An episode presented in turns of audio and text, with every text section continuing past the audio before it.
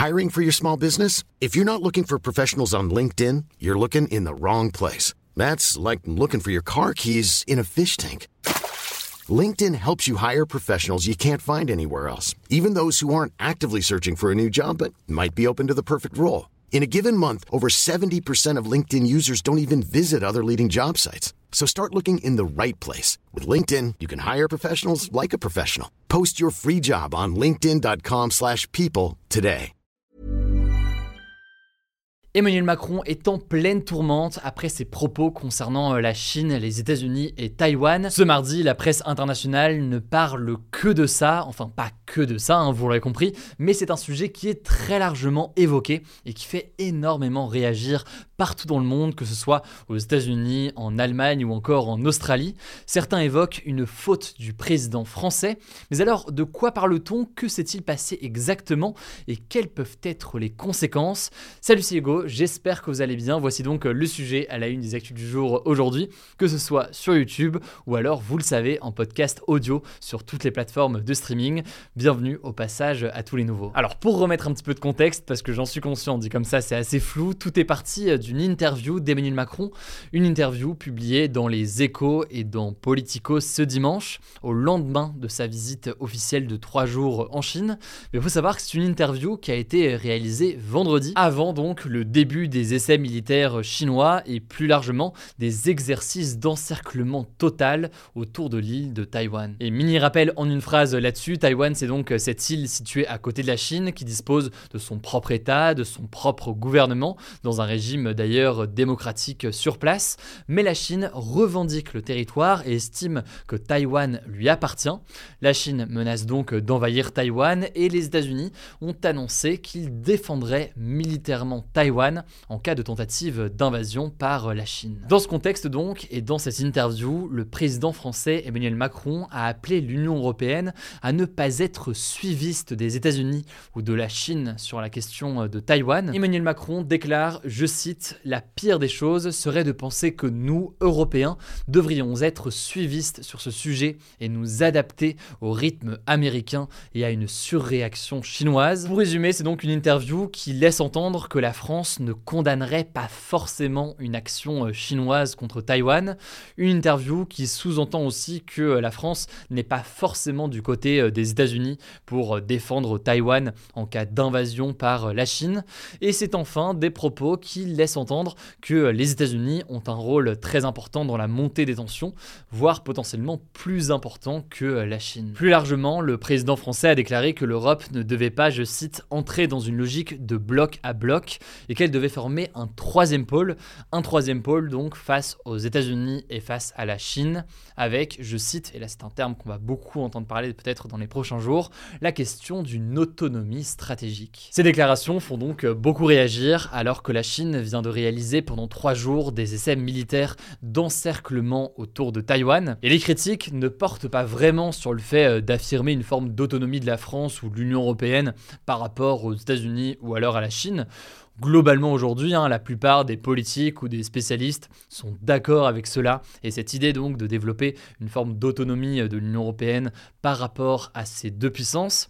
Mais en réalité, si on lit euh, ces critiques, c'est surtout en fait le timing qui pose pas mal de problèmes. C'est ce qu'estime notamment le chercheur Antoine Bondaz que j'évoquais déjà hier. En effet, il faut bien comprendre que depuis plusieurs mois, les États-Unis cherchent à dissuader la Chine d'envahir Taïwan. Ça passe par euh, la menace d'une riposte militaire américaine contre la Chine en cas d'invasion.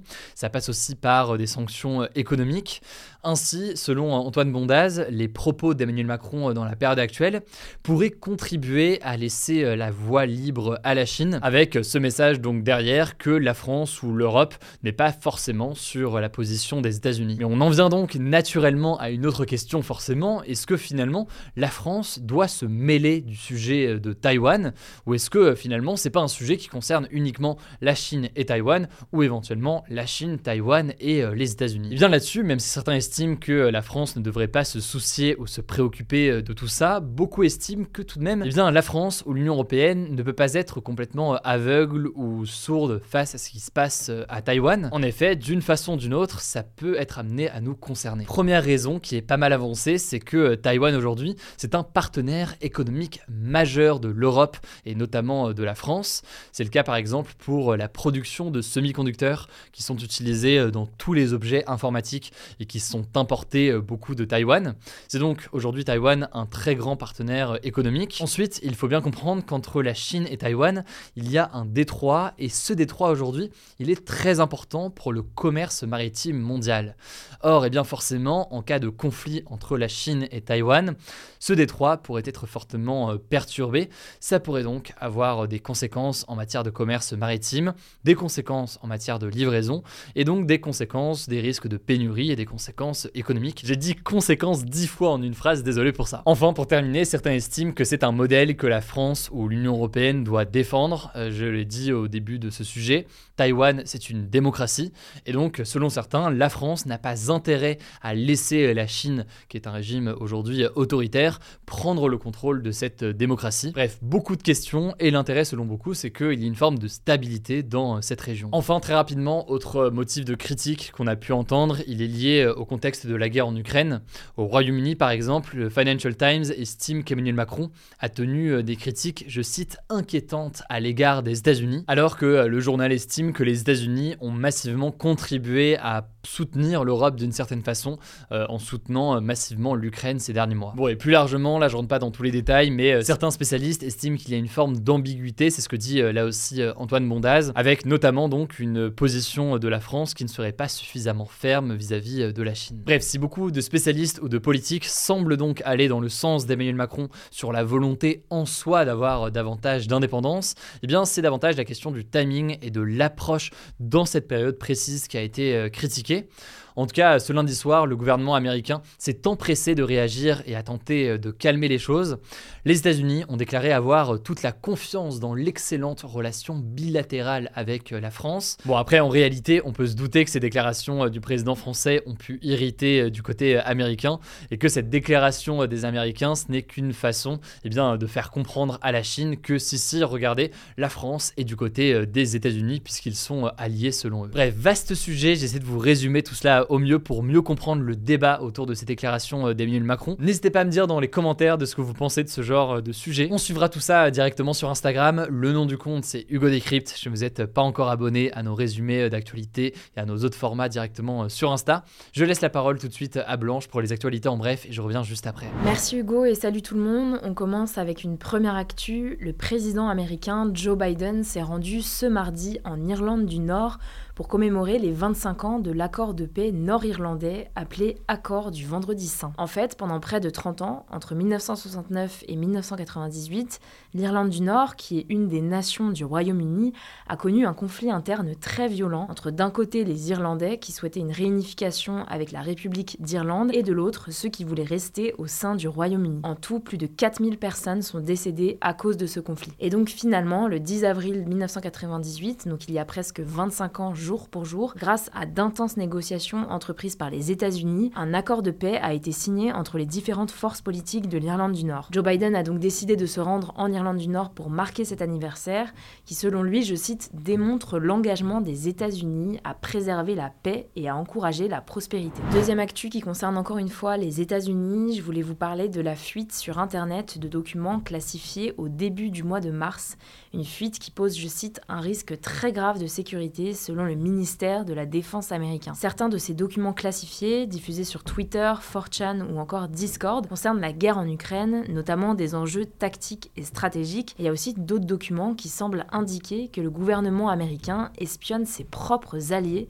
dont l'Ukraine justement, Israël ou encore la Corée du Sud. Alors de son côté, le gouvernement américain a affirmé que la plupart de ces documents étaient vrais, mais que certains semblent avoir été modifiés, notamment un qui concerne les pertes russes en Ukraine, dans lequel le chiffre indiqué est bien inférieur au chiffre qui avait déjà été communiqué par les États-Unis. Même chose pour les pertes ukrainiennes qui sont plutôt revues à la hausse. Les Américains soupçonnent donc fortement la Russie d'avoir falsifié ces documents. Rien n'a été confirmé pour le moment, mais on vous tiendra au courant. Troisième actu, en Iran, la police a annoncé samedi dernier qu'elle allait utiliser des caméras de surveillance intelligentes pour traquer et sanctionner les femmes qui ne portent pas leur voile dans la rue, une mesure qui est obligatoire dans le pays. En gros, si une femme est observée sans voile, alors elle recevra un message d'avertissement qui l'informera des conséquences juridiques qu'elle risque si elle est de nouveau observée sans voile, qui peuvent aller de l'amende à la peine de prison. En fait, depuis la mort en septembre de Massa Amini suite à son arrestation car elle ne portait pas son voile correctement, un immense mouvement de protestation secoue l'Iran et de plus en plus de femmes iraniennes enlèvent leur voile en signe de protestation. En tout cas, ça fait plusieurs mois que l'association de défense des droits humains Amnesty International alerte sur les discriminations et les violences à l'égard des femmes en Iran et sur la répression mise en place par le régime. Quatrième actu, en France, le député du Nord Adrien Quatennens a été réintégré au sein du groupe La France Insoumise à l'Assemblée nationale après sa condamnation pour violence conjugale il y a 4 mois. C'est ce qui a été décidé lors d'un vote interne au sein du groupe des députés insoumis. A noter que son retour au sein du groupe parlementaire était conditionné au suivi d'un stage de responsabilisation auprès d'associations féministes, ce qu'il continue de faire selon le groupe La France Insoumise. Il fera son retour à l'Assemblée jeudi. Cinquième actu, les élèves harceleurs en primaire pourront bientôt être changés d'établissement. C'est une annonce qu'a fait le ministre de l'Éducation nationale, Papendiaï, ce mardi matin sur RTL. En fait, c'est déjà possible dans les collèges et les lycées qui ont des conseils de discipline, ce qui n'existe pas dans les écoles primaires. Du coup, souvent, en primaire, ce sont les élèves harcelés qui doivent changer d'établissement. Ceci dit, le ministre a précisé que ces exclusions d'élèves n'auraient lieu qu'en dernier recours si aucune solution n'a été trouvée. Actuellement en France, près d'un million d'enfants sont victimes de harcèlement scolaire chaque année, soit 2 à 3 élèves par classe selon le ministère de l'Éducation nationale. Sixième actu, c'est un autre changement auquel le gouvernement réfléchit. Ça concerne l'âge minimum pour passer le permis de conduire qui pourrait être abaissé à 16 ou 17 ans au lieu de 18 ans aujourd'hui. Cette mesure vise notamment les jeunes qui habitent loin des grandes villes pour permettre de désenclaver ces populations. Selon le Parisien, le gouvernement réfléchit aussi à revenir sur l'obligation de suivre au minimum 20 heures de leçons de conduite pour rendre le permis moins cher à passer. Alors, de leur côté, les associations de prévention routière sont plutôt opposées à cette mesure, estimant que ça va augmenter les accidents de la route, puisque les 18-24 ans sont déjà impliqués dans 17% des accidents de la route, alors qu'ils ne représentent que 9% de la population. Septième actu, ça concerne encore la voiture en France, 2,7 millions de trajets en covoiturage, donc avec des conducteurs qui partagent leur voiture, ont été effectués depuis le 1er janvier. C'est deux fois plus que l'année dernière à la même période selon France Info. En fait, ce chiffre s'explique notamment par une prime covoiturage de 100 euros mise en place par le gouvernement il y a trois mois et dont peuvent bénéficier ceux qui font du covoiturage sous certaines conditions. Il faut savoir que chaque jour, 15 millions de Français vont au travail seuls dans leur voiture. Huitième actu, Super Mario Bros, le film, sorti mercredi dernier, a réalisé le meilleur démarrage de l'histoire du cinéma pour un film d'animation. En un seul week-end, le film a généré 377 millions de dollars de recettes dans le monde, dont un peu plus de 200 millions rien qu'aux États-Unis. Et donc avec ce score, il dépasse La Reine des Neiges 2, qui avait généré 359 millions de dollars de recettes lors de sa sortie en 2019. Enfin, dernière actu, Pôle emploi a dévoilé les 10 métiers les plus recherchés par les employeurs en France. À la tête du classement, on retrouve les serveurs de café et de restaurants, suivis des viticulteurs, donc ceux qui cultivent la vigne pour produire du vin. Ce qu'il faut retenir de ce classement, c'est que les métiers les plus recherchés sont globalement les métiers saisonniers, qui durent en général entre quelques semaines et quelques mois, et qui sont bien souvent pénibles et compliqués. Pôle emploi a aussi publié la liste des métiers qui ont le plus de mal à recruter. On retrouve à la première position les couvreurs qui réalisent ou réparent les toitures d'habitation, suivis des pharmaciens. Voilà, c'est la fin de ce résumé de l'actualité du jour. Évidemment, pensez à vous abonner pour ne pas rater le suivant, quelle que soit d'ailleurs l'application que vous utilisez pour m'écouter. Rendez-vous aussi sur YouTube ou encore sur Instagram pour d'autres contenus d'actualité exclusifs. Vous le savez, le nom des comptes, c'est Hugo Décrypte. Écoutez, je crois que j'ai tout dit. Prenez soin de vous et on se dit à très vite. Mom deserves the best, and there's no better place to shop for Mother's Day than Whole Foods Market. They're your destination for unbeatable savings, from premium gifts to show-stopping flowers and irresistible desserts. Start by saving 33% with Prime on all body care and candles. Then get a 15-stem bunch of tulips for just $9.99 each with Prime. Round out Mom's menu with festive rosé, irresistible berry chantilly cake, and more special treats. Come celebrate Mother's Day at Whole Foods Market.